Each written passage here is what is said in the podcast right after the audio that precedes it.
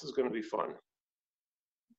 Cool. All right. So the red light is on. That means we're rolling and we're recording. So uh, for those who are watching and listening, thank you very much for uh, tuning in. Uh, as you know, I I do interviews. I like to talk with people. I like to learn things.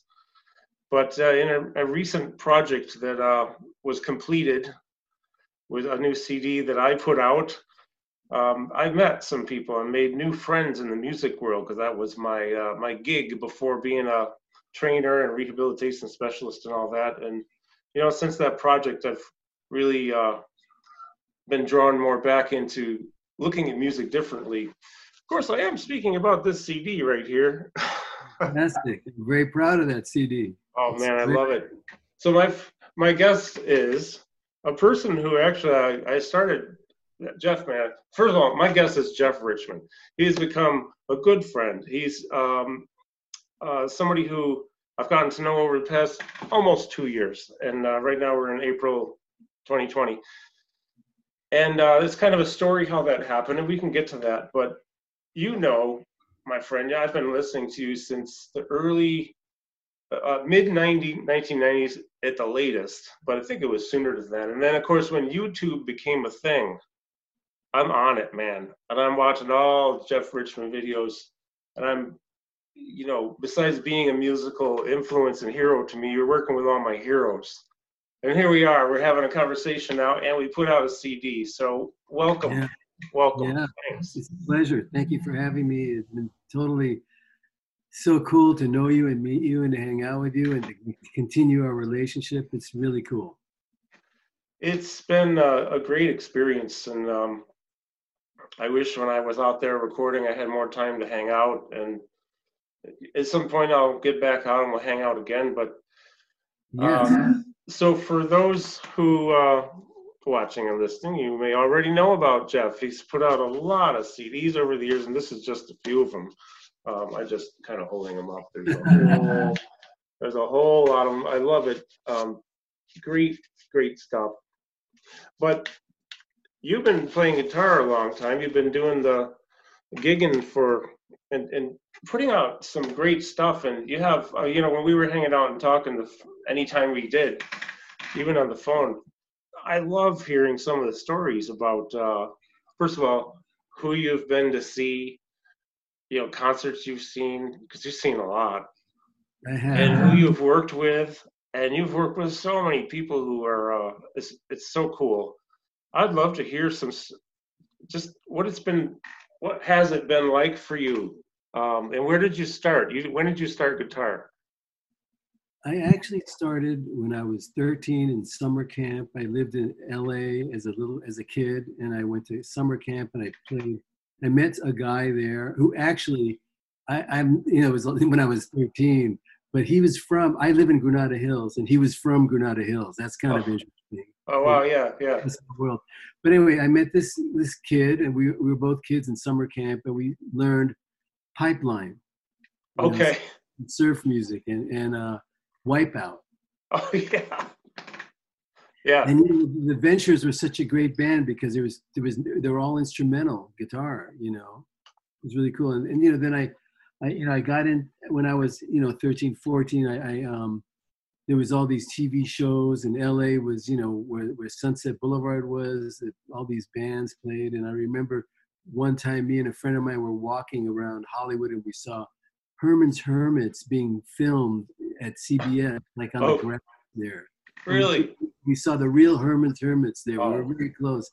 Stuff like that, you know. So I was sort of in in in the LA scene, but I was a kid. And then when I was a little older, not much older, like uh, like the eighth grade, so not I don't know, maybe 15, I moved to Hawaii. Mm-hmm. And, and you'd think Hawaii was just, um, you know, just a place that has beaches, which it does. But for some reason, when I was living in Hawaii in high school and a little bit in college, all these bands came through. I, I don't get it. And I saw Hendrix three times. I saw him three times. Jimi Hendrix? I saw Led Zeppelin. I saw Jethro Tull, Steppenwolf. You know, all these bands. Uh, you know, came through Hawaii. Mm-hmm. So, and, and, you know, when I saw Led Zeppelin, it was before anybody really knew Led Zeppelin. In fact, I was going to the beach, going to go body surfing in my car when I was 16, and on the radio I heard boom, boom, da, da, da, da, da, you know, Led Zeppelin. I went, what is this? Yeah. I came around, I made a U-turn and went right to the record store.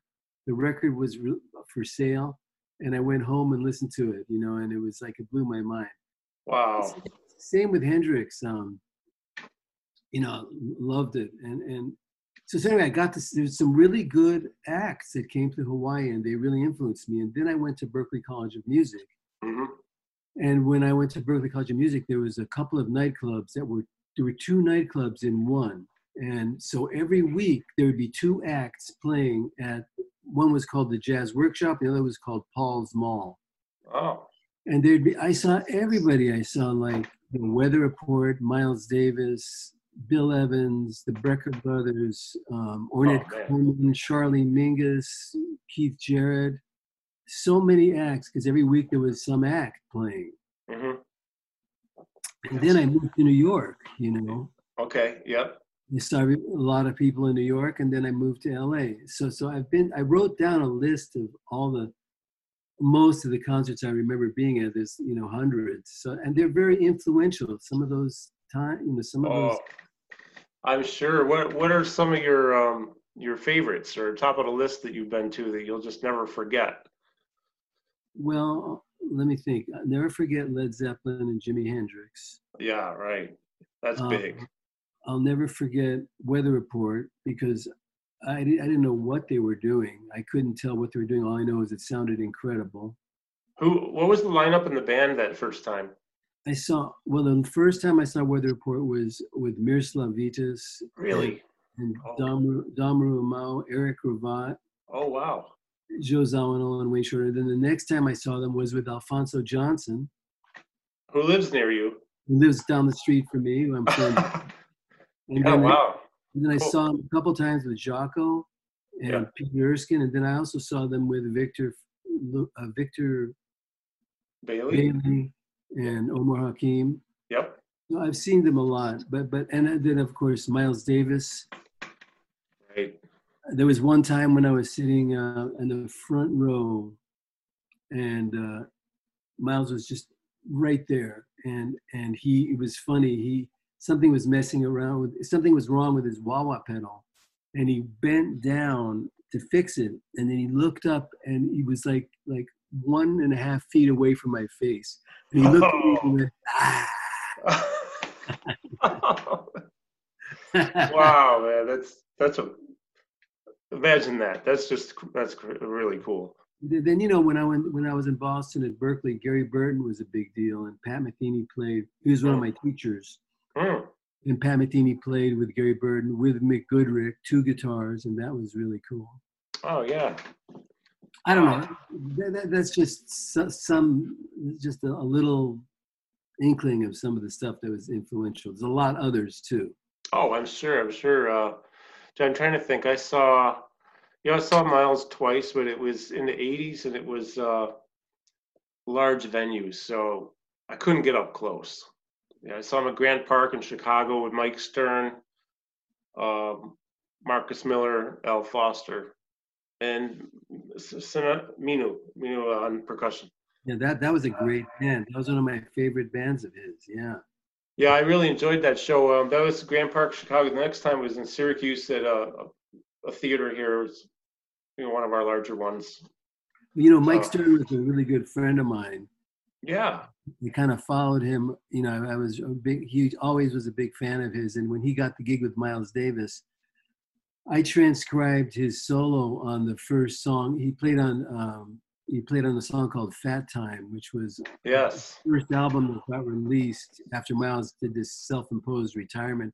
And I transcribed his solo, and I got it published in Downbeat. Oh, really? That's cool. Yeah, that was cool. So that was, uh, I think that might have been the Man with the Horn, or no, Man that was the Horn. was it the double album like that? No, Yeah, the, the, the next one with the album after the Man with the Horn was called "We Want Miles," and that was a yellow album. That's right, a yellow double album. Man with the Horn. I remember that. I remember actually the, the logo now too. The the, the, the Man with the Horn was the first. The Fat Time was the first song. Yes, yeah. I I don't remember who played guitar when I saw Miles the second time, but the band was different and it was really great. It was uh, that uh, Darryl Jones on bass. Uh, nephew's Miles, uh, Miles, Miles' nephew. I'm sorry. Yes, yeah, he and he he was great. Um, I don't know who was on guitar. I, I want to say it could have been Robben Ford, but I, I, don't think it was Robben Ford, and it wasn't Scofield, so I don't know who it was. It was a guy named Foley. He played like kind of a bass guitar, like a piccolo bass or something. Yeah, I don't remember, but uh, it was that was a fun show because it was uh, smaller venue, but still I couldn't get up close or anything. But it was good. It was good. And then Weather Report, I just saw them. I saw, I saw them with Jaco, Peter, Bobby Thomas. Um, do you know Bobby? I met him once a long time ago, but I don't really know him. Um, he's a nice guy. I mean, we haven't talked yet. We've been messaging a lot because uh, I'm not even sure how that happened. But I was looking for my bongos because we might do a Zoom duet, record it and post it. You should do it. It was like so funny because here it is, you know, it's 1979 or, or 80. I was 19 years old max. I'm I'm I'm, up, I'm watching Zawinul, Shorter, Erskine, Jaco, and I'd never seen Jaco before. And I'm dying. I'm thinking these these are the gods, right? And there's Bobby Thomas, another god. If he's with them, he has to be a, a musical god. And now we're like texting and stuff. It's just almost surreal. Yeah, but the gods are also people, you know. Um, I yeah. think that's something that a lot of people lose track of is that humans, you know, you have to go through life, wake up in the morning, uh, brush your teeth, take a shower. Yeah, we're all the same. Health issues sometimes, you know. So, yeah, it's it is interesting to be talking with him a little. Um, but also, uh, I saw them with the Omar and Victor Bailey lineup. Yeah. I love that. Yeah, there was there was actually when I saw that lineup, there was a song called D Flat Waltz. Oh, I love that song. And I I, I love that song too, and I and um, I loved it so much that that night after the concert, I basically ripped off the concept of D flat waltz in a way, like a, like the form. It has a little groove and has a middle section, then it has a stronger groove. So. I wrote my old my own song, but D flat waltz is in three four. My song was called Bamboo Man, and it was in four four. And it, it, you know when it was done, it really didn't sound anything like D flat waltz. It sounded like my tune, but it was influenced by D flat waltz. So the funny thing is, I was friends with Weather Report's management at the time, Mm-hmm. They were they were a couple, and they lived in, near where I lived, and I'd always hang, ride my bike there and just sit at the office with them. Mm-hmm. So one day they came into my gig without telling me, and they brought Joe Zawinul. Oh, really? so the two of them were sitting there, and Joe Zawinul was sitting there. And I was nervous as, as all get out. We played that song, Bamboo Man. Yeah. Right. So when we finished, he talked to me and he said, Man, I really dug that tune, man. That's a great tune. Wow. And I said, stole it from you, man. I and he goes, yeah. Yeah. I only met Joe a couple times for like, you know, a, a, minute. But I from the stories I've heard and from what I've seen, I, I can see him saying that, you know. Yeah, he was yeah. really nice. He was really nice. That's cool. That's cool. Jimmy and Scott have told me some Joe stories, and Peter, of course. Uh, so then there was another version of the band after Wayne was out. It was Steve Kahn on guitar. Did you ever see that that group? I, did, Weather, I, did, didn't see that. No. Weather Update. Weather Update, and so there was Domino Syndicate. Right. Yeah, that came after. Right. So I think Weather Update had Bobby Thomas too, and it was Steve Kahn, Peter, and Joe. Hmm. Victor Bailey. Yeah. Yeah. Yeah. It was. uh yeah, that was fun. That was, that was a that was fun to see. And I got to actually hang out with Steve Kahn for quite a, like an hour that night in the hotel lobby. He was really nice guy. Never seen him before or since, but really nice. Yeah, nice guy. Well, so he's in New, he's in New York still, I think. Um, yes. Let's let's go back for a minute because I know when we were hanging out, you were telling me how uh, uh, much you enjoyed a lot in the New York scene at that time. You know, you had Sanborn, Hiram, the Brecker brothers. Um, I mean, they were touring all the time, but still, Sanborn and Hiram were weren't they playing clubs in New York? There was one club, and and it was called Mikell's, and it was on 97th and Columbus. It's no longer there. There's a Whole Foods there now. Okay. And there's actually a little placard in Whole Foods that said, "This used to be Mikell's." Oh, really? yeah. Cool. And um, Dave Sanborn and Hiram. And Hiram was my favorite guitar player in New York because he oh. was just um, he was just wild. He reminded me a little bit of Jimi Hendrix, and he in his solos he incorporated you know jazz rock r&b he was so like versatile and all those things and i remember it was one time when he, when he came when i before i moved to new york I lived in boston when i was going to berklee college of music and i met hiram from Mike Stern. and hiram actually spent the night at my house one night and you know i i was living with um, my girlfriend at the time and we fell asleep and all all night long all i did was hear him play didn't sleep at all. He just practiced all night long. Oh wow, man. But, anyway, yeah, I loved Hiram. I loved Dave Sanborn. He played at Mikell's. And then I got a gig with Ray Barretto, a famous conga player. Oh, I love Ray. Yeah, uh, I love we, him. We used to play at Mikell's all the time too. Wow. So it was really cool. It was a whole scene there. You know, everybody would show up and play. And also Mikell's, you, you played till about 3.30 in the morning. Oh, really? That's that's cool. Really late night hang. Back in the day, right? Back in the day. Back then, not back, yeah. Back then. So, what what period of time were you with Ray Barretto? Approximately. 1975, 1976. And, okay. And there's, there's an interesting story with Ray, actually. Yeah. I, I, played with him. The guitar player before me was this guy named Barry Finnerty. Oh, I yeah, he's up in uh, San Francisco, the Bay yeah. now. Yeah, and he was he was a great guitar player, and I really liked him a lot. I mean, he had a little quirky personality, and everybody didn't really like him that much. But I totally dug him. I I totally got him. Yeah. Oh, I love Barry. He's great. And also, also, I was really impressed with his guitar playing. He was so fluid and had such great chops, and I didn't. You know, I was just like not like that at all. So I got the gig through Gil Goldstein was a friend of mine back then. Okay. And, and, he was playing with Ray too, and he recommended me, and I got the gig with Ray. And I was playing with Ray, you know, a lot. And then uh, uh, about six, seven, eight months into it, we went on a tour of the West Coast, and then we played in Washington D.C. And we were uh-huh. going to do a, a couple more gigs and then an album. And then I started hearing rumors that I was going to get fired. Uh-huh. Okay. Uh-huh. To some of the band, Ray must have spoken to some of the band members and said, Yeah, I'm going to fire Jeff or something. I was getting really paranoid, you know what I mean? Sure, yeah. So after we played in Washington, D.C., we went back up to New York and Ray called a band meeting, and, and we used to rehearse at this place on 33rd and about 7th Avenue, a loft. And he called all of us together and we made a circle around Ray. And he said, okay, we have a bunch of really heavy stuff happening right now. We've got a two week tour of the West Coast. We're coming back to New York. We're going to play at the Playboy Club. And then we're going to record an album. So this is really serious. And I'm going to, I'm going to pin, I'm going to tell everybody what I don't like about them.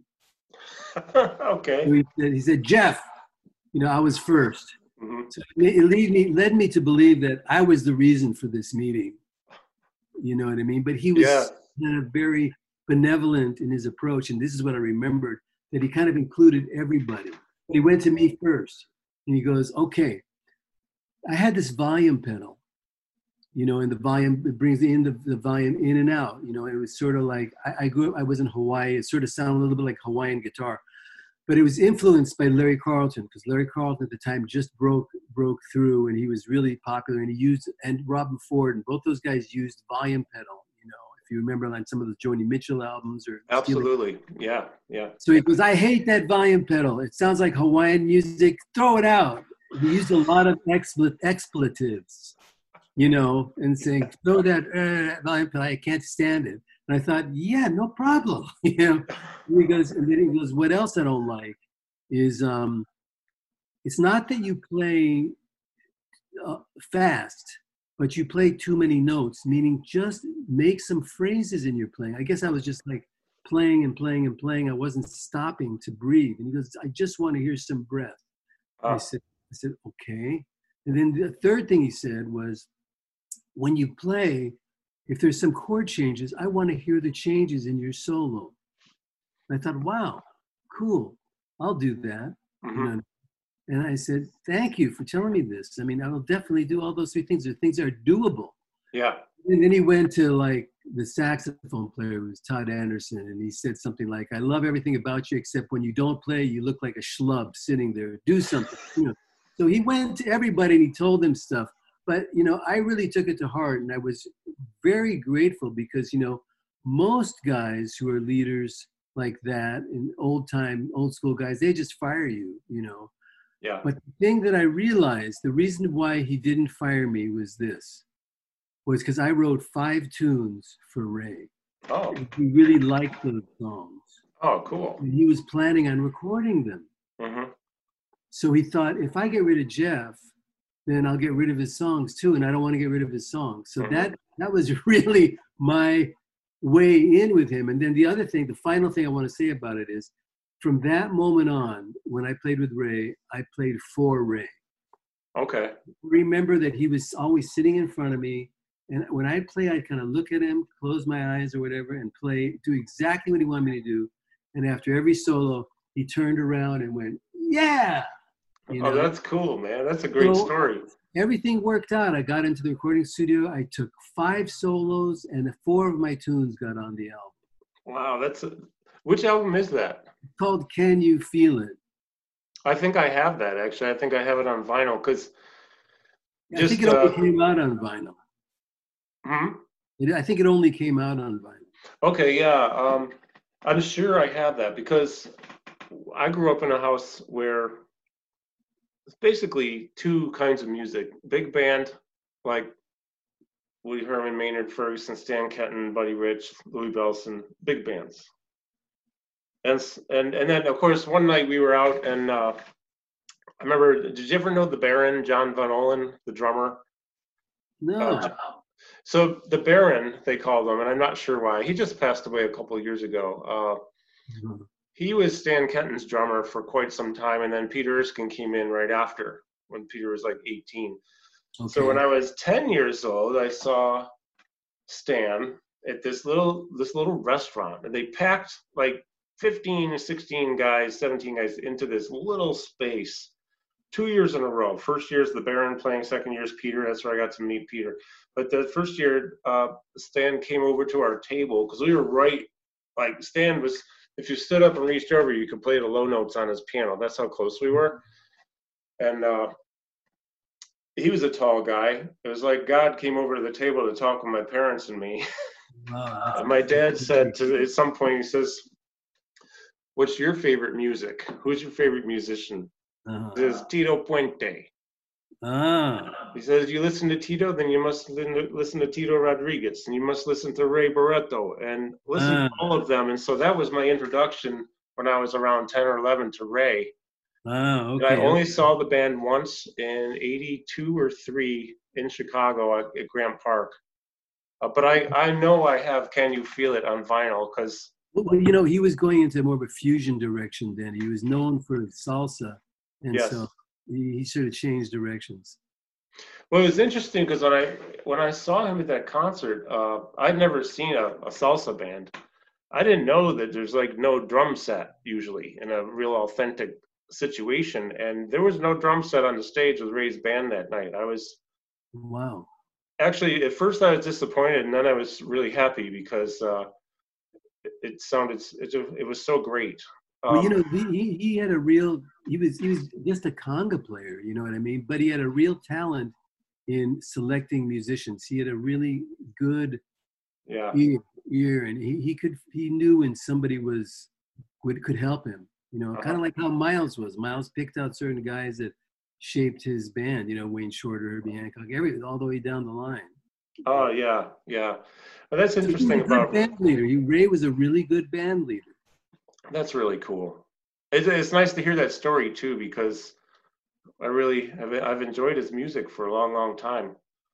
Well, it's a great story and someone who, who really had a heart and soul and and and, he, and it worked out for me with him really well because all good, there's not always good stories. You know what I mean? There's in the music business, it's not all you know, roses and. You you've told me some of the other stories. yeah, there's probably a couple other stories. I know a couple. I won't say anything, but I know a couple. It's actually when I hear some of the other stuff, it kind of blows my mind how people can be. Like, well, I just, remember a long time ago there was a club that I used to play at, and and before me there was a panel. I remember one time of people that were successful songwriters, pop songwriters, and the stories they told you about how close they got to having a cut on an album, and it just felt there's so many horror stories, you know. Yeah. In general. Yeah, yeah. So a good story is really nice to hear. Yeah. So you were in New York. You were New York based during the Barretto years when you were with him, right? Yes. When did you go to LA? Was that your next stop? Was LA? I went to LA because I it's, it's kind of an interesting story. I, I, another story, a good one. I um I was really a fan of George Duke back then. Oh yeah. Because because he was so versatile and you couldn't label him. He was into fusion. He was into R and B. He was into Brazilian music. You know, he played with Zappa. I mean, he was so like interesting in, on his records he had all this variety until later he started getting more r&b oriented but back then and there was a band i don't think it was a very long-lived band but it was with alphonso again and john scofield and uh, and billy cobham. Yes. Well the george duke billy cobham band yes yeah. And so i read in the downbeat magazine an interview with george duke and it said i'm putting a band together with Ndugu and a bass player named Byron Miller and a guitar player that I don't know who it is yet, and and so on. So I said he doesn't know who it is. I called John. I called John Scofield and I said, "Do you know if he's what's happening with the guitar chair?" He goes, "I don't know, but here's his number. Call him." Oh wow, that's cool. so I called. I called George Duke, and it was like a a, um, a Saturday, and he goes, "Hello." He answered the phone. You know. Oh wow. Is this George Duke? And he goes, "Yes." And I said, "My name is Jeff Richman. I'm a guitar player." You know, I was just like frantic.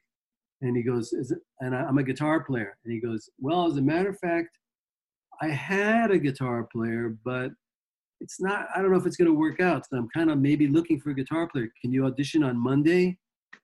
And I said, "Yeah, man, for sure. I'll take a plane tomorrow and get there." He goes, "Wait a minute, take a plane? Where are you? What do you mean?" He goes, "I'm in. I went. I'm in New York, and you're in LA. I'll fly out there tomorrow. Don't even worry about it." Yep. Really? Are you sure? I mean, eh, he was kind of blew, blown away. I got on the plane. I got into a, hotel, a motel on Sunset Boulevard. Spent the night. Took a, a, cab or a bus to SAR Studios, which is down Sun, which is down the street a couple miles. And I and I was in LA, and I did the audition and he really auditioned really well. You know certain people auditioned in different ways. Mm-hmm. but he, he had like about 15 things to check check me out on. And he said okay play this. And he'd go bump bump bump, bump you know a groove. And i kind of play along and he'd go okay okay now this. Okay now this. And it just went it went really fast and really thoroughly. He could get a picture of my playing. And he goes okay cool. You're done. I'll call you tomorrow and let you know what's happening so I went back to the hotel. The phone rings and he goes, Hey, it's George. Well, the guitar player that I originally um, hired, he's going to come back. I'm sorry. But I really liked you. And so right now, there's three other people looking for guitar players, and I'm going to get you a gig with one of them for sure. Oh. One, one is Flora Purim mm-hmm. The other one is Billy Cobham. And the other one is Tony Williams. Wow. We're all looking for a guitar player, so don't worry, just sit tight. So I sat tight. I got a phone call, and it was Flora Purim's manager, and he said, "I'll pick you up tonight, and we're going we're going to audition you tonight." Wow. So I I got I got a ride with him. I walk into this re- rehearsal studio, and who's there? Jimmy Haslip and Ricky Lawson. yeah, wow, man. Wow. We just met. All three of us met the first time. Wow. What so, a what a trio that is right there. You, Jimmy, and Ricky. And then and Airto was there, and Flora Purim was there, and there was a great keyboard player named Hugo Fattoruso from um, um, South America, uh, Ecuador, I think. Mm-hmm. And we and talk about audition. What a different audition this was we just jammed and jammed and jammed and jammed for four hours straight, just on grooves and stuff. And Airto was playing these percussion instruments. And then the next day we jammed and jammed and jammed again. So I got that gig. Wow, isn't that something? And then wow. that, that, made me move to LA. That, that, that's a really interesting story. It, I love that. that. That's a long answer. No, it's a great answer too. Uh, I remember you telling me a little bit about that story and meeting Jimmy at the Flora Purim audition. I didn't know Ricky Lawson was there. Very interesting. Yeah. He did. He did. We we we, we toured for around um, two months with Ricky and Jimmy and Airto and you know the whole thing.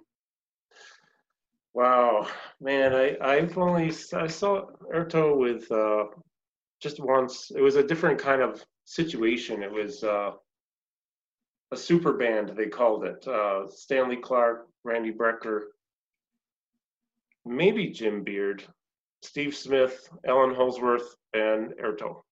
That sounds like a super band, all right. It, it I, yeah, there's some recordings of that on YouTube too. I don't think they ever recorded a CD or anything, but and then uh, Ricky Lawson, I saw.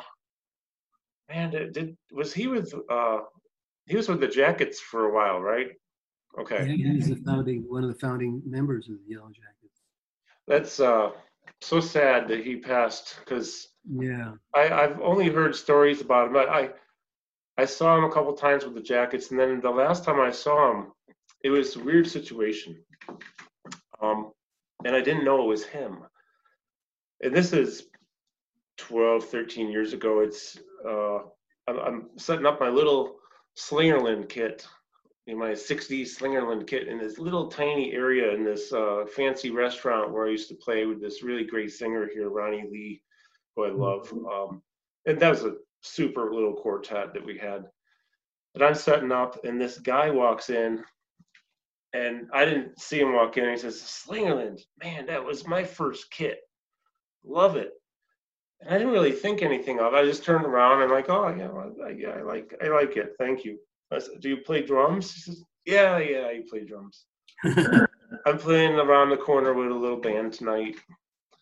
Uh, and then he's asking a lot of questions. I, but he must he he lost a lot of weight from the 80s to before he passed away because he used to be heavier. And I also thought he was a lot taller.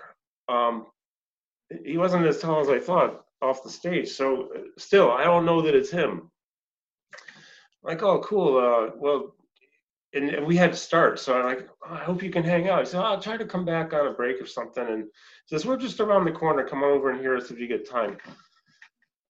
And he walks out, and then like somebody walks in, and in between songs, they, you see Ricky Lawson's playing with Gerald Albright tonight. He's crushing it. I'm like, oh shit, I knew that I I recognized the face, but it was so out of context. I didn't know I was mm-hmm. even talking to the guy, and I feel bad because he's been an influence to me. I, I really, you know, Stevie Wonder and sure, Steely Dan, and all these bands. I mean, holy cow, man, he's done. He he played some great stuff. Yeah, yeah, yeah, yeah. He was wonderful. Yeah, wow. So this brings you then. So now you're you moved to LA and then you did you've done a lot out there. You've been there for since is it the early '80s, late '70s? Yeah, yeah, early '80s. I would say like 19, 1979, 1980, 81, something. Okay. Like well, um, I know you know. Um, well, actually, so some of the videos I used to watch, my son and I would just get on. We'd put on YouTube and we'd see Jeff Richman at the Baked Potato. You know, I've heard about this place forever. And so finally, when we were out, uh, when I was out there for the first time we recorded this CD we just put out, Right. Um, remember we went over the potato, I saw Lorber with Haslip and uh, yeah, yeah. I, I don't remember the drummer's name. He was great though. Uh, Gary Novak, maybe no, no, I, um, Steve Haas. Yeah, that's it. That's it. Yeah, he was. It was tight, but it was so good to finally get there. And then, of course, you and I are sitting at the bar eating a gigantic potato we each had, which I didn't know they actually serve baked potatoes there. But I don't know where they get them. They're like, Actually uh, flown from Idaho. really? Yeah, Wow, they're like potatoes on steroids or something. They're miracle grow because they're huge. And there are so many great uh, potatoes you can get, different flavors. That's yeah, it was really cool to be in that club now and then finally see the setup so that when I'm looking at YouTube now and I see you there, I can imagine where whoever it was was sitting who recorded it. And Well, that, that club has such history, you know. I mean, it started over 50 years ago, and it was, you know, it, you know who bought it, who, who started it. was this guy named Don Randi, okay, who was the piano, one of the piano players in the famous recording band called the Wrecking Crew. oh, I've heard of them. The Wrecking Crew was a band with Hal Blaine on drums and Carol Kaye on bass, and all these Glen Campbell on guitar. And No they played- kidding. Yeah, they played on all these albums with Sonny and Cher, the Beach Boys, um, everything, Jan and Dean, you know, um, that album Pet Sounds by the Beach Boys, they're on that. So, you know, Don Randi bought that club for so he could play there, you know, himself. Okay. And he played there like five nights a week. And the other two nights, which were off nights, Sunday night and Monday night, hmm you have younger, you know, younger, you know, people play there. And, and you got like Lee Ritenour to play there and Larry Carlton and stuff like that. And that's where those guys started their careers basically as solo artists in, at the Baked Potato on Sunday and Monday nights. No kidding. Yeah. See, that's really uh, that's cool. That's that's really. I mean, of course, right now I guess nothing's happening there because of the COVID, but Not, right but typically it's like seven nights a week they're having music. I think. Seven nights a week. And it, you know, you know what else about that place? It sounds really good in there. Yeah, it does. And we we were in kind of what I would have normally considered a strange spot to sit to get good sound, and it sounded good.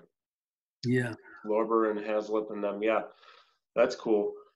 Uh, so what what I played the Big Potato like about once every month or once every two months, and for the last you know years, I would put different bands together, right? and, and so that was kind of fun.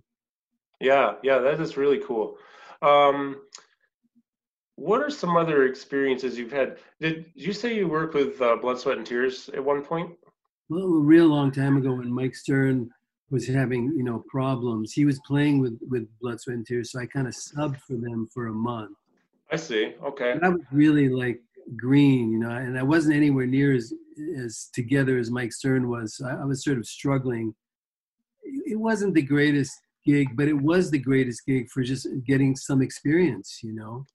Yeah, sure, sure. Yeah, well, I mean, what was it like working with that band?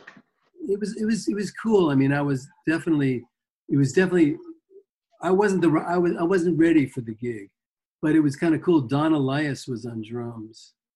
No kidding. So he Wow. was a very cool guy to be around. Very, very cool. And um, you know, and and then Mike, Mike, I, I just kind of subbed for Mike for a month. But it was great. It was great. I mean, I, I did the best I could do. That's Yeah. for sure. So is David Clayton Thomas singing? Yeah, he was singing. He, he, he I, you know, he was. I know he's a kind of a strange guy, but um, I liked him. He's uh, a person I've occasionally been in touch with because he lives just like four hours away from here. He's Toronto area, I see. and Well, he, uh, had a, he has a unique voice. That's for sure. he does. I really, really like his voice. Um, I don't know if he's singing anymore. I don't know if he's gigging, but But you know, the album I liked was when Al Kooper was was with Blood, Sweat, and Tears. I don't know if I knew that, or I don't think I have any of that. The first album that Blood, Tears made was with Al Kooper, I think. Really, wow, I think. I'm pretty sure.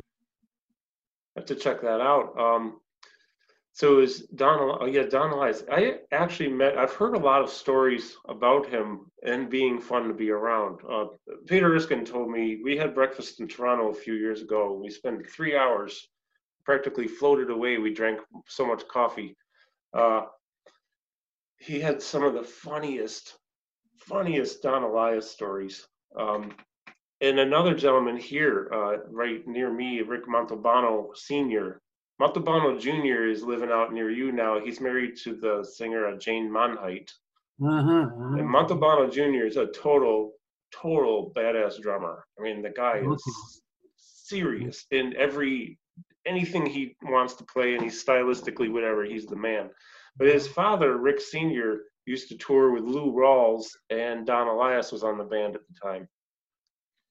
Don Alias did a lot of gigs. He was another conga player, percussionist, you know what I mean? And he played Yeah. with Miles on Bitches Brew, you know what I mean? Yeah, I forgot about that. And he played with Joni Mitchell, you know, and that with that great band with, um, with uh, Pat Metheny and Lyle Mays and Michael Brecker. Ah, I you know, shadows and light. Yeah. yeah. Shadows and light. You, you- I mean, I paid a lot of money to get that whole concert on v, VHS back in the '80s. Now it's on YouTube for free. But I mean, you know, to be able to not just to hear it because I have the double album too, but to see them, you know, Incredible. to see.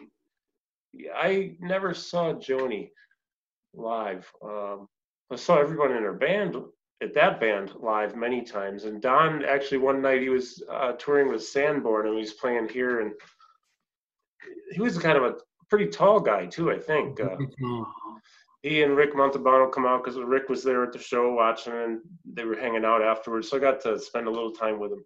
He was just always smiling. Don is always smiling.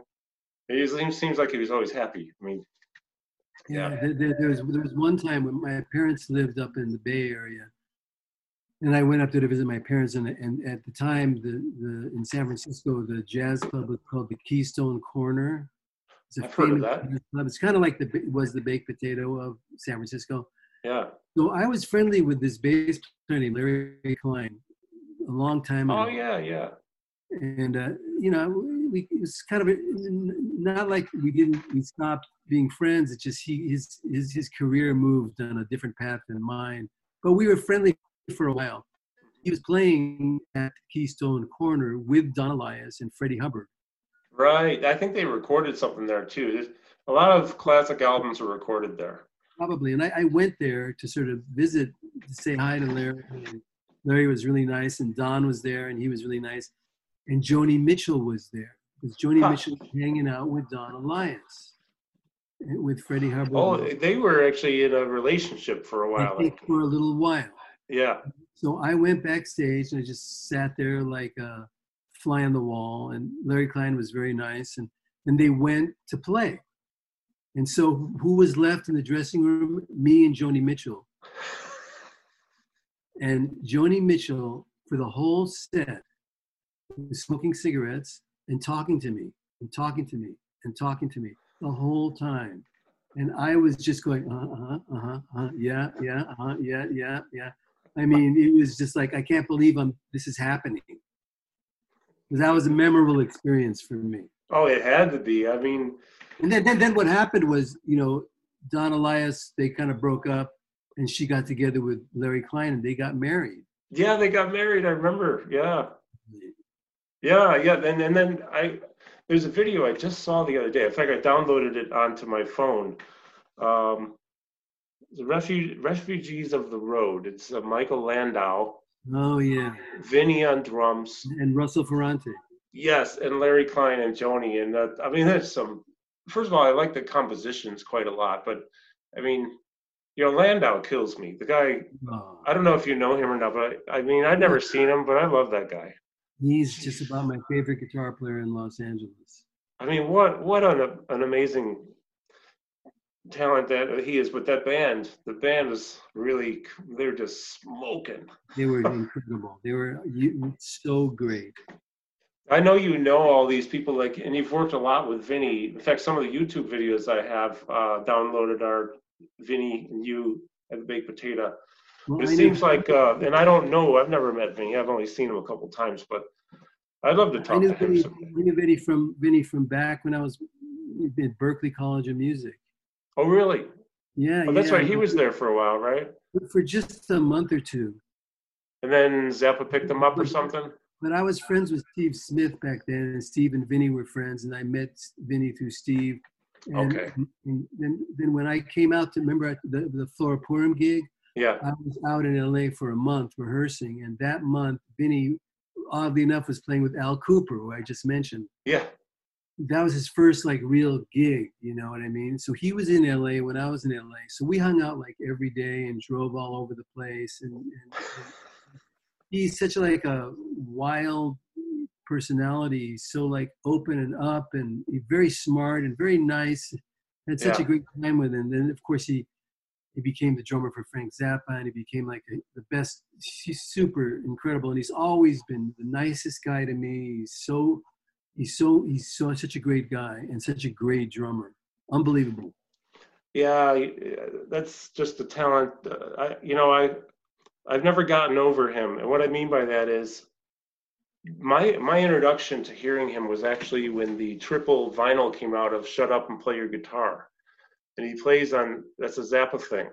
Right. There's no no vocals. Uh, there might be one tune with vocals or something, but that is like the polyrhythmic Bible still. hmm I mean, and, and I, I still listen to that sometimes. Um, but that launched me into listening to Vinny, and this is like 40 years ago, literally 40 years ago, and I, I can't get over it. And that's because he's so damn good, and he's so versatile, and he's he's also evolved. You know, like all great musicians do. They he's become more Vinny than he used to be, if you know what I mean. I mean, you know, you record with him, you work with him, but I love how he's uh, really, really developed, and he started out way out front, and now he's just at another level. You know? What's so amazing about him is like when when he records your music, it's like it's like he plays it for the first time or second time, and it's as if he's known it all his life. Isn't that something? Wow. Like it's like he's known he, he, has such a deep understanding of where it should go, and, and it's almost like he'd been practicing it forever. And you know, it, it's so unbelievable to watch him record. But you know, when we were recording our album Dream, Mhm. it was kind of similar to hearing watching Peter Erskine play. Ah, man, what an experience! I I have a lot of video of that, and when I listen to the final product, um, I just have to show everybody Sure. this is it. In fact, I'm going to open it up because I need to open another one. Uh,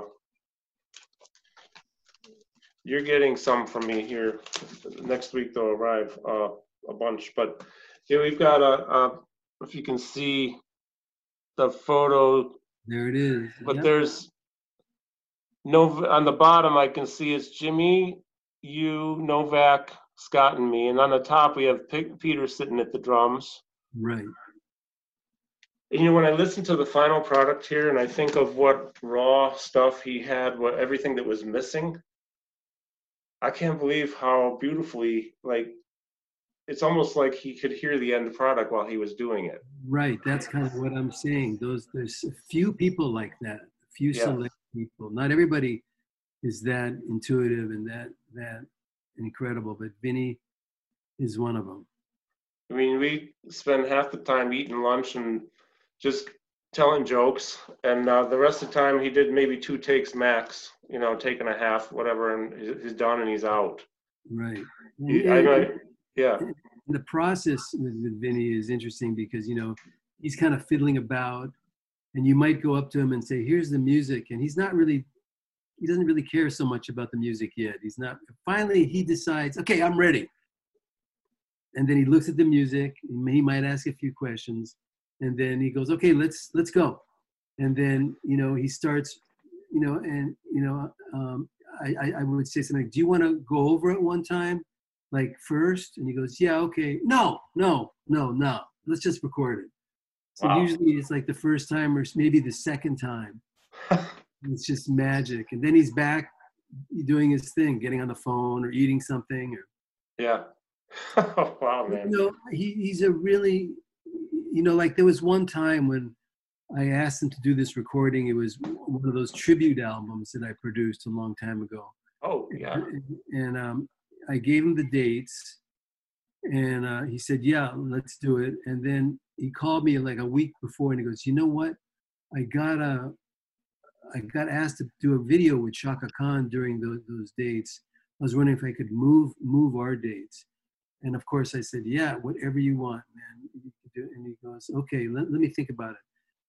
He called me back and he said, "No, I'm going to keep those dates. If Chaka Khan wants me, she'll call me. I'm committed to you, and that's what I'm going to do. Wow, that's class. Yeah, that's, that's, a classy guy. That's a class act. Yeah, that's you know, you committed. He did it. He honored his word. He showed up. Yeah, that's that's class, man. That's really good. That's a great example for people. A guy that's as heavy duty as him, you know, because he, he would have been fine if he had moved it. Yeah. But I really appreciated that about him. That's so nice. Yeah. Um, what do you have? Uh, what do you have going on right now, musically? It seems like you've been writing some music during the the COVID time. I wrote. I, have got a couple, like four tunes that I'm almost finished with, and then I wrote this fifth tune just the other day that that I'm really happy with and I and I kind of put it on YouTube kind of like the first take it was a little bit sloppy but it was kind of cool not that much is really happening right now you know I'm I'm I'm just hanging in there you know um, trying to enjoy life every day and and uh, but you know I'm just kind of basically writing and recording and practicing a little bit I've got since you know I'm kind of under lockdown, I've got all these guitars out open. So if I if I just feel like playing one of them, I'll just go and grab one and, and kind of mess around. A bunch of acoustic guitars. I got yeah. four or five electric guitars here. I got you know, but not much is happening. Well, so this might be a good time to segue. Uh, um, I met you originally over the phone. It'd be August this year. It'd be two years And it's because Jimmy Jimmy contacted me, Jimmy Haslip, and uh, he said, you know, I have a friend who's a guitar player, he's a great guitar player, and he's a great friend. And I know you, you know, because Jimmy knows what I do and the teaching I've been doing and work with people with movement disorders, particularly Parkinson's. And he said, this gentleman has Parkinson's. And uh, what can you, you know, would you be interested or, or consider even talking with him? So first of all, just let me tell you this: if it wasn't you, I would have said yes. It would have been anybody. I would. I will help anybody. I'll talk to anybody, right? Um, but then he told me who it is, Jeff Richman. Like, what? Wait a minute. I mean, that guy, that Jeff. This is more than one Jeff Richman. No, no, this is the Jeff Richman you're thinking it is. And so, in in in that respect, uh, it was it's been a, actually it's just been a great experience to get to know you and hang out and tell funny stories and i love hearing your stories man some great stories but um, as i segue into this too and I, for some reason my brain's not working here i think i'm a little overwhelmed with thoughts is is um, but i'll just focus down this path is we started talking and how how has uh how have you found first of all that having living with parkinson's has affected you uh, as a musician let's say in your technique or your playing or what kinds of things are you are you battling um, currently? And it, like has it changed very much since your original diagnosis? Because it's been a few years i think right? It's been about maybe 10 years. Okay and I, I, I mean it's maybe it's gotten a little bit worse but thank god it's not It's, is I, I, wouldn't call the word miles, but it's a condition that, you know, mild. I wouldn't call it a mild, but it's like a condition, you know, that I have that I'm aware of. And it affects my playing in, in a couple ways. One way, it makes me not as motivated. It used to be, I used to be really driven, you know, like really kick butt, always hustling. So it's kind of like dampered that a little bit.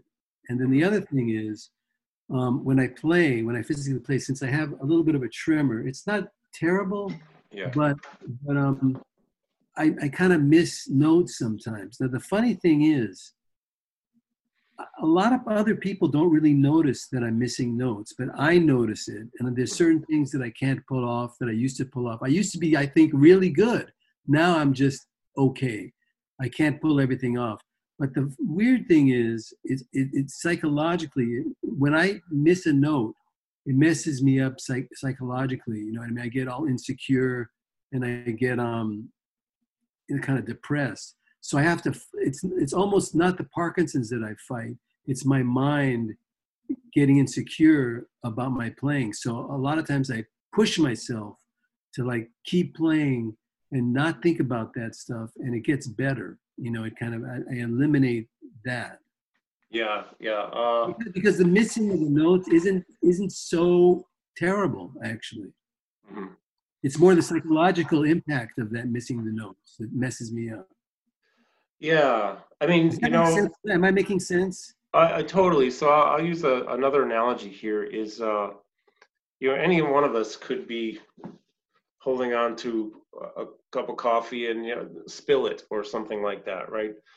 And I know so many people who have uh, a tremor for one reason or other, or just lack of control, and you know, many times Parkinson's might be involved.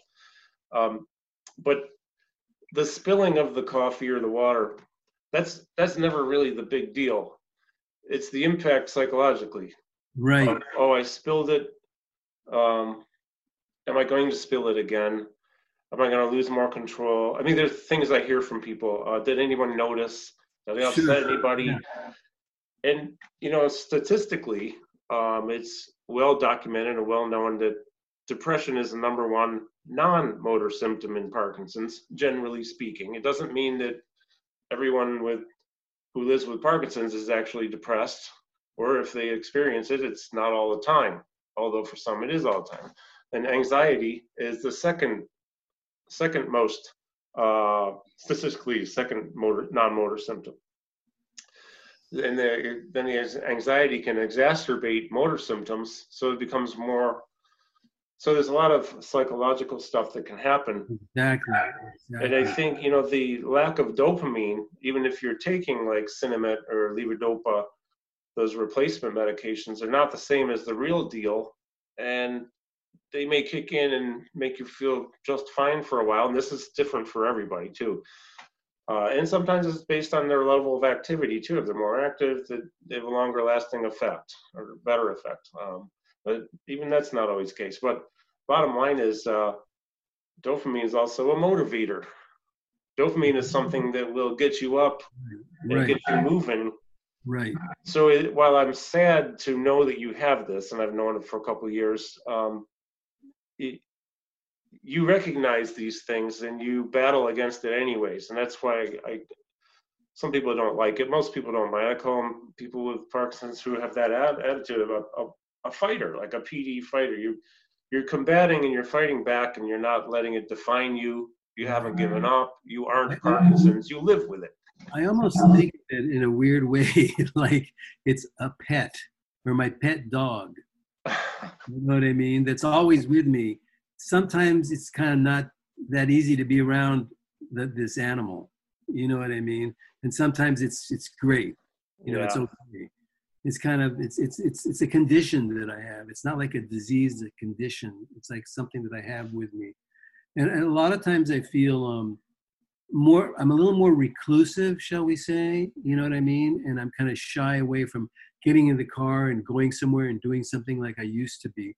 But if I push myself to talk to somebody or be with somebody or go out, it like it's better. I yeah. feel better. It's like a natural dopamine in a way. Uh, you know, I just uh, the other day I just was talking with this guy who who's written uh, a lot of my favorite books. Um, a couple of them I don't have up here, but this Harvard professor, he's an MD, John Ratey, Dr. John Ratey wrote this and this, and okay, those are great books. I'll have to send you the. Uh, uh you might really enjoy these. I think you would enjoy yeah. them a lot, especially when he gets into talking about the brain and how it works and how dopamine can be created.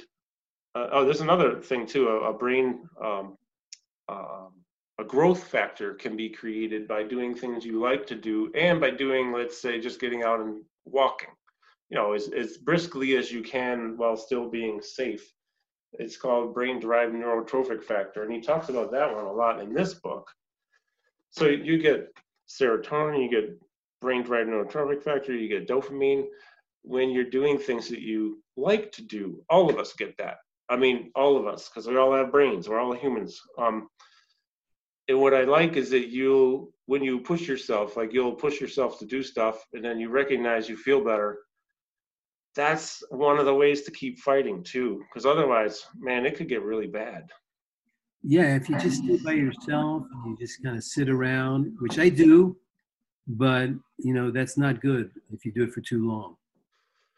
Yeah, most people can't do that and be okay long term. Yeah. Yeah. I like my alone time, but not that much. Yeah, exactly. That's why I keep the guitars out. You know I mean? I pick up something. I can. I keep some. Uh, like have some music books open so I can immediately look at something and play along with it. And um, trying to write music, trying to practice electric guitar. You know, and also you know listen listen to a bunch of stuff. Yeah, sure, sure. Yeah, when we do things we like to do, we're going to have uh, the dopamine dop- dopamine effect. Uh, but but but you're right about the whole Sinemet thing because what it is is like you start feeling you, you take it you take the Sinemet that's what i'm taking and it feels you feel okay and then you start noticing you kind of lose track and you start noticing god i'm feeling kind of depressed or not not right and then oh it's because i need some more dopamine. Yeah right right yeah um it's, not, it's always up and down up and down up and down. Yeah you know that's another thing there's a saying uh i think probably michael j. Fox said it if you met one per- person with parkinson's you met one person with parkinson's because every person's uniquely affected differently and it can change day to day you know? I mean Correct. sometimes for some people i don't know if you ever experienced this but the on period when the medicine has the uptake is complete and it's in your system and it's effective that on period for some people is a, a different level of on certain times you know and I don't know what it is. Could be activity level. Could be what you ate. It interferes or another medication? I mean, there's so many different factors. You know, lack of sleep. Yeah, it's mysterious. I think a lot. You're right. Some of it has to do with eating. What I've heard, what I heard from my doctor was to not eat protein at the same time that you eat uh, some dopamine. Yes. You know, I wish I knew why. Um, nutrition's not the, although that's what I went to school for. It's still not my strong point in relation to Parkinson's and medication. I mean, I can tell you that uh, there's a lot of good material out there that says if you go 100% plant based, you're probably going to be uh, clearing up a lot of stuff. But I'm no doctor, and I can I'm not plant based. I I have my healthy meat here and there, and uh, I was a vegetarian for three and a half years. I just I didn't feel good, and now I do. Um, but yeah, lack of sleep is another big one too. Do you how are you, how is it for you sleeping? Do you sleep well? I sleep, I sleep pretty good. I mean, the only thing I'm on sort of a schedule now that sort of I go to sleep sort of early and I wake up early. Yeah. But I go to sleep around 10 30 11 maybe something like that 10 11 and i wake up at about 5 30 or 6 i wake up a little early but I sleep seven hours or so, and I'm, I'm pretty good. You know what I mean? So that hasn't really affected. Sometimes I sit on the couch, watch TV, and I notice I fall asleep. Uh-huh. So I don't have any really sleep problems. I don't think. That's good though. And you know, one of the things that's really, really important, and this is well documented too, is it, getting into a structure for your day. So if your structure of your day is around 1030 or so, or half an hour later, whatever, within a half an hour, like 10, 30, 11 every night, you go to bed and you wake up the same time every morning.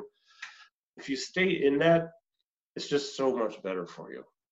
Well, I've and, noticed the whole COVID thing has made me be like that. Yeah, as a matter of fact, yeah. Are we, is the time running out? Oh, no, I wanted to show you something. I've got a few more minutes here. Okay. Uh, but I want to show you, there's a book, and of course, I want everybody to see it too. My chiropractor not always not all chiro- chiropractors are created equal. I just happen to have a really good one. and we send books back and forth titles. This one is called Why We Sleep. Okay. And I have to tell you, this book completely changed everything about how I look at sleep and how I structure my my day, generally speaking, so that I get enough sleep. Because I wasn't getting enough sleep because I figured I'll sleep when I'm dead. Problem is, you might be dead sooner. So, um, but no, the the effects of sleep are so deep. I had no idea how much it can affect a, a person on a daily basis, on a short-term basis, on a long-term basis. And it really changed because now I go to bed earlier too, and I get up earlier, but I have pretty much the same schedule, and I feel so much better now. That's great. I noticed that it makes a big difference as well. Yeah. Yeah. Um, so let's see. What do you have going on right now? Any uh, last time I saw you about a year ago, we went up to. Uh, oh, remember we went up to Jeff Beal's house? Yeah, we recorded him playing on uh, on one of my songs. That was That that's another talented guy right there. When he did that beautiful, uh, was it flugelhorn solo? Mhm, mhm. Yeah. Whoa, man. And now, where's what's the status of that recording? Is that That's that one of out? the, when I no, what I said earlier. That's one of the four tunes that I finished. I've been taking a long time, but I've got four tunes that are done, and now this fifth tune. So I'm just kind of going to write a bunch more and, and try to put something out eventually. But that that's not out yet. No, okay? but that's with Vinny on drums actually, Yeah, right. I remember that. Yeah. Yep. and a bass player and a bass player named Dean Taba played bass on that. Okay. Yeah, I love that tune. I, I really, uh, I really enjoyed watching Jeff uh, record that solo. It was Um, great. It was so great. Yeah, and the tune is great. Um, Thank you. It was So- fun to hang out with you then. It was really cool. I'm glad I could do it. that was that was a that was a great time, man. And then I saw you play. I saw you do a gig, and I don't know who was in the band. I just remember uh, going to. I remember we had. I had some really hot ramen uh, noodles next door, like spicy hot. What uh, gig? You know, I don't know. It was on the second floor of some like uh, outdoor shopping center almost. A lot of restaurants. It was like a bluish interior. Blue Whale? Is that a place? Was it with a singer? Uh, Yep. Oh, her name is Kathy Siegel. Female She's singer. Very enterprising. She's always got stuff going on, and she lives right down the street from here. Oh, okay. So that was yeah, that was that was that that's fun. She's a really great, uh, great person, great singer, really awesome, really cool. Yeah, you were playing your butt off, man. If you hit any wrong notes that night, I didn't hear any. Uh, I'm sure I did. And then the remember the place next door where they had the ramen? yes. Whoa, man, I that was so good because it was really, really, really, really on that- fire, spicy, like set me on fire. Yeah, yeah, yeah, yeah. That was Japantown. So Okay, okay, that's right. Yeah, yeah, that was really I good. remember that now. I remember that. That was very cool. So, um, in your, uh, do, do you have any like favorites of uh, uh, recordings you've put out there, uh, or, or let's say stories related to recording any particular CDs? There's so many of them. Uh, Maybe uh, if we could narrow it down, I'm trying to think of. Yeah, you've put out a lot. I, actually, I have a bunch of. I don't have them here with me. Um, those must be down in my CD rack of some of the tribute stuff. This, Yeah. isn't there a weather report tribute? No. No, I wanted to do that, but no. you were thinking of doing that. Okay, what are some of the tributes you've I done? did, I did a Coltrane one, a Miles one, Yeah. Mahavishnu one, a Santana one, a Jeff Beck one, and a Steely Dan one. Oh man. Okay. I have the Trane and I have the miles and I have the. Uh, actually, those might be the only two. No, no, no. You Ma- know, the thing- the thing that's Mahavishnu. I have that one too. Oh, the Mahavishnu, yeah. The thing that's cool about that is uh, the, the whole concept of these albums was in every track I'd get a famous guitar player to be featured on. hmm And also I got to be featured on one too. so I have a lot of interesting stories about some of the guitar players that passed through. Um, oh, I'd love to hear some. I'd love to hear some. Uh, let me think. I mean, there was one with Al Di Meola. It's kind of interesting. Um, you know, Al Di Meola's. I knew him back in Berklee when I went to Berklee, and he's a real sweet guy, very, very uh, sensitive guy. You wouldn't think so because he kind of looks like a tough, a tough Italian uh, New Jersey kind of, hey man, you know, but he's actually really, you know, kind of sensitive and and he's and he's you know he, he's a great guitar player. Yeah. So he's really, he's got kind of a big ego. He's into himself. You know, he's very confident of himself. So when we went in the studio, this song, I have to admit, it was the song Asia, the song Asia that I had. In oh yeah. And, and I altered it and made it in seven. You know, the time signature being seven four yeah. and a lot of chord changes and and I put him in there in the studio and it was sort of like oh my god what am I doing here? You know? And since he knew me and trusted me he he like he was sort of a couple times he was like Jeff what do I play here? I don't I don't know what to what what scale what scale do I you know and here Al Di Meola the, the you know the legend tell asking me what scale do I play on? And, but I just went, yeah, it's it's a, it's like a, a, it's this scale. And he goes, oh yeah, oh yeah, right. And he and then he would do it, and he goes, what do I play here? What do I play here? And he was really like opening up, and it was really sweet, you know, because he, he wanted help, you know what I mean? And it was great that he trusted me to ask him for help. Yeah. So we're moving right along, everything's sounding good. And then at the end of the solo, I put all these chords there that were like triads that were bass notes, like diminished, like really out chords, a lot of them. And I'm thinking, oh my God, what's he gonna do here? And then he said, oh my God, Jeff, what am I gonna do here? And I said, okay, I thought about it. I said, Al, you're Al Di Meola. You are Al Di Meola. you are one of the best guitar players I've ever heard in my life. You're you're you got a just do Al Di Meola, whatever it is, just go for it and do what Al Di Meola does. I don't know. And he kind of went, oh yeah, yeah, you're right. Okay, yeah, because oh he was oh so in his comfort zone with me that you know he, he, he was he was very nice feeling to have that he trusted me and he goes you're right i am do so he goes okay okay okay and so he put his al Di Meola hat on and he just ripped and it was just like holy Jesus, it's incredible. That was incredible. Wow, and he man. pulled it off. He pulled it off, and it was just great. And you know, after that, we we kind of got together from time to time and had dinners, and we, we, we, we, I mean, I'm still friends with him, but we don't really hang out anymore. That was about eight years ago. Mm-hmm. But that's a good story. You know, I love I mean? that story. I you know, I saw him twice. Once was with Return to Forever back in the early 70s. Right, he had just taken over Bill Connors' spot. That's when I that's when I met him around then. Before then, I was around him when he got the gig and all that stuff. Wow, yeah. That I mean, that was an experience. I was like 13 or something at the time, really into it. My my English teacher uh, is the one who turned me on to Billy Cobham uh, because I was all Buddy Rich and big band stuff. And then he said, You got to hear this guy, Billy Cobham. And then there's this other guy, Chick Corea. He called him Chick Corea.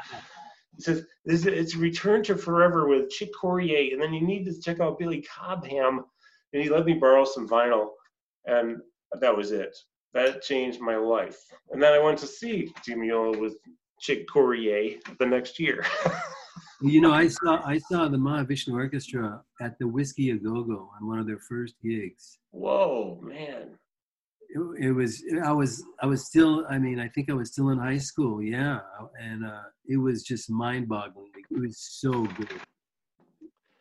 Yeah, I, I they came here, but uh, it was just probably just before I even knew about them.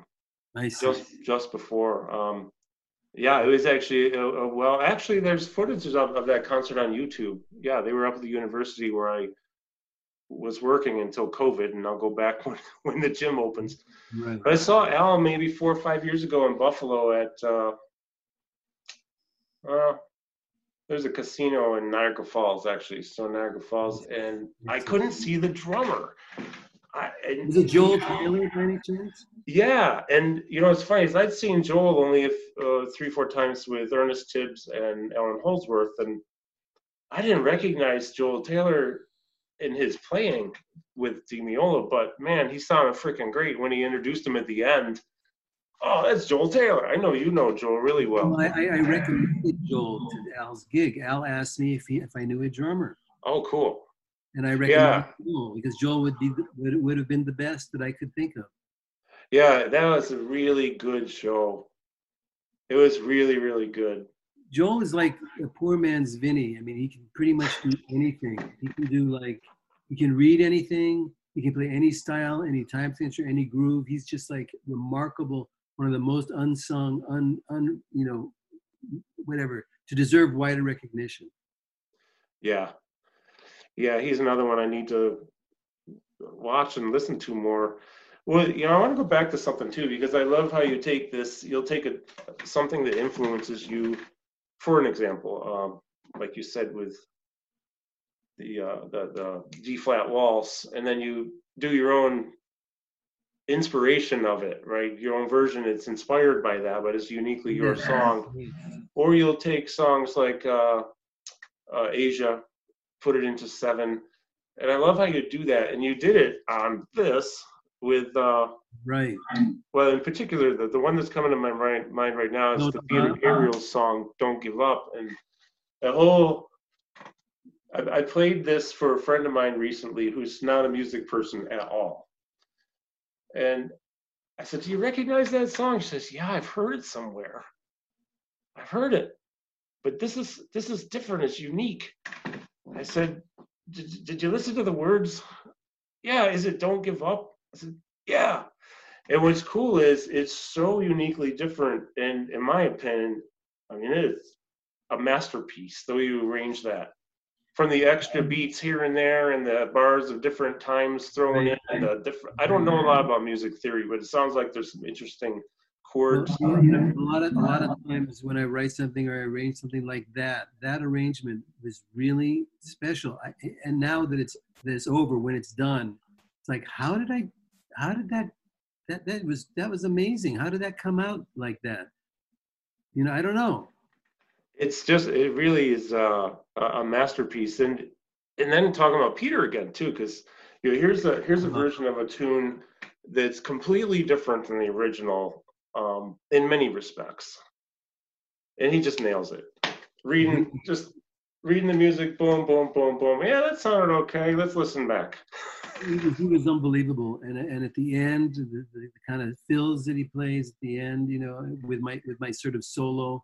Oh it's, yeah, it's really unique. It's really I'm really proud of that. I gotta say, I gotta say that's I think the proudest moment on on the, on the whole album is that arrangement for me. oh yeah, I absolutely love it. Absolutely love it. Plus, I love that song, anyways. Um, and I really appreciate for you giving me the opportunity to do it. Oh, well, the whole thing's been an honor for me, you know, getting to know you, um, uh, just just everything. The other thing too is like Peter has this um, elasticity that's involved in that. Well, in, in general, he has that anyways. That when he's in a situation where he can be elastic, he's like Elvin in a, in a way, in his own way I totally get it. and like this there's some parts my son was even saying because he's he knows a lot about music more than i do he's saying man like how did he pull off those things towards the end of the song with that feeling it's almost like he wasn't quite there but he's right there well, it's kind of- it's, it's, it's, it's, it's his experience, it's all the years. It is. Yeah it really is it, it really shows it's just it's just amazing i still sometimes my head spins when i think about who's on this thing Right. and then and then the fact that my name is here i mean come on man i never thought i'd do that Well, thank you. For, it's great. I'm really proud of it. I can't wait to get a copy of it. oh yeah you'll get about 20 of them here soon Okay. um so you know i think we should do this again sometime uh soon Let's do. Because uh, there's a lot more you have to tell us i know there is because i've heard it Yeah. already and i want to hear more I'm writing like this sort of book about stories of mine. So um, oh good I'm doing it during this time. So I'm kind of having fun with that. Yeah, yeah, do that. Do, do the book. Um, I'll be the first one in line to get a copy because it's just, you know, for me as a, a, a former musician for a career, if you will, um, hearing the stories about people who I, I really was influenced by is is always interesting. And I don't know why, you know, but it is interesting to me. And, and I think what it really comes down to is the humanity part of it. We're humans, and you know, I mean, everyone has their quirks and their issues. I'm quirky as hell, if you really know me. I just try to keep it to myself. But I mean, like you know, it, the stories they're great, and and there are a lot of inspiring stories too. Like what you say. I remember you told me. Uh, I won't say the other person involved in this, but I will say that you told me a, an inspiring Dave Weckl story about his generosity in that situation of having to redo a recording? That was really unexpected, and I didn't think it would be, it would come from him. And he was so kind. and those, see, those are great stories. That's and, and Vinny, how Vinny and, and that Al Di Meola story you just told. I didn't know that, and I think that's just really cool. How Vinny is so nice and and yes. supportive and playing for, for, the song always, you know, and, and then uh, with Weckl, like, I, I was so pleased to hear that I, just because it's nice to hear those kind of things. Here's a guy who's, you know, in demand and who knows about his time. And then what happened? The file got lost or erased? The engineer erased everything. It was just a nightmare. And, and I wanted, you know, I want to know if he would be willing to go in the studio and, and redo it all. It's just so embarrassing. And he, he went, sure. You know, he was without even a, a second thought yeah. It's, so incredible. But I mean, that's I just love hearing that kind of thing too.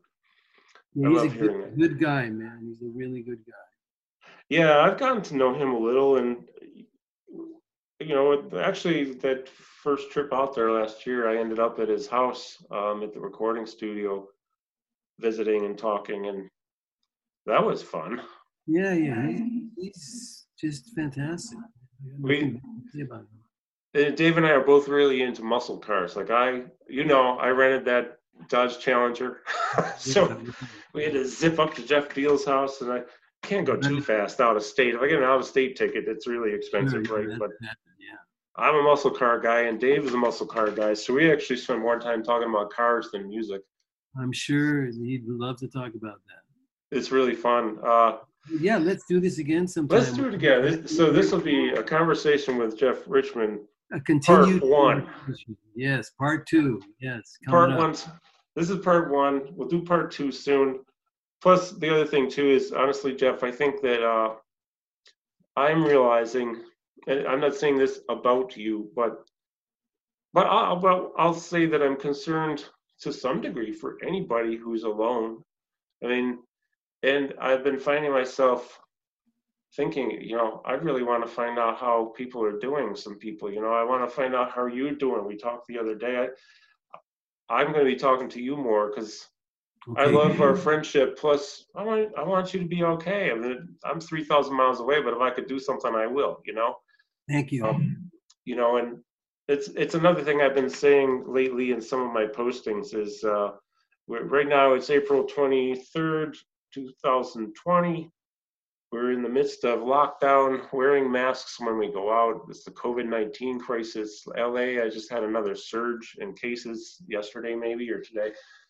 And I think it's important to check up on people and see how they're doing and, you know, just check in because it can mean a lot. Sometimes a little bit can go a long ways. Five, ten minutes on the phone can can last all day for some people. It really you know? does. It really can. You're right. You know? You're totally right. Well, let's keep let's keep communicating. It's for for sure. Absolutely, my friend. So, all right, uh, Jeff. Thank you very much. In fact, if you don't mind, just hang on. I'm going to end the recording in a minute, but okay. I I won't hang up. So hang with me for a minute. Okay, you got it. Um, I'll just say thank you because this will be posted is uh, at some point very soon. Thank you everybody for watching and listening, and I hope you enjoyed it. I did, and thanks Jeff for sharing all this, and can't wait to do it again for part two. You're welcome, and thank you. All right. Yeah, thanks everyone. I hope you had a great day. So get ready for part two because we're going to do that soon. We got to keep on roll here. Have a great day, folks. Take care. Stay safe and healthy.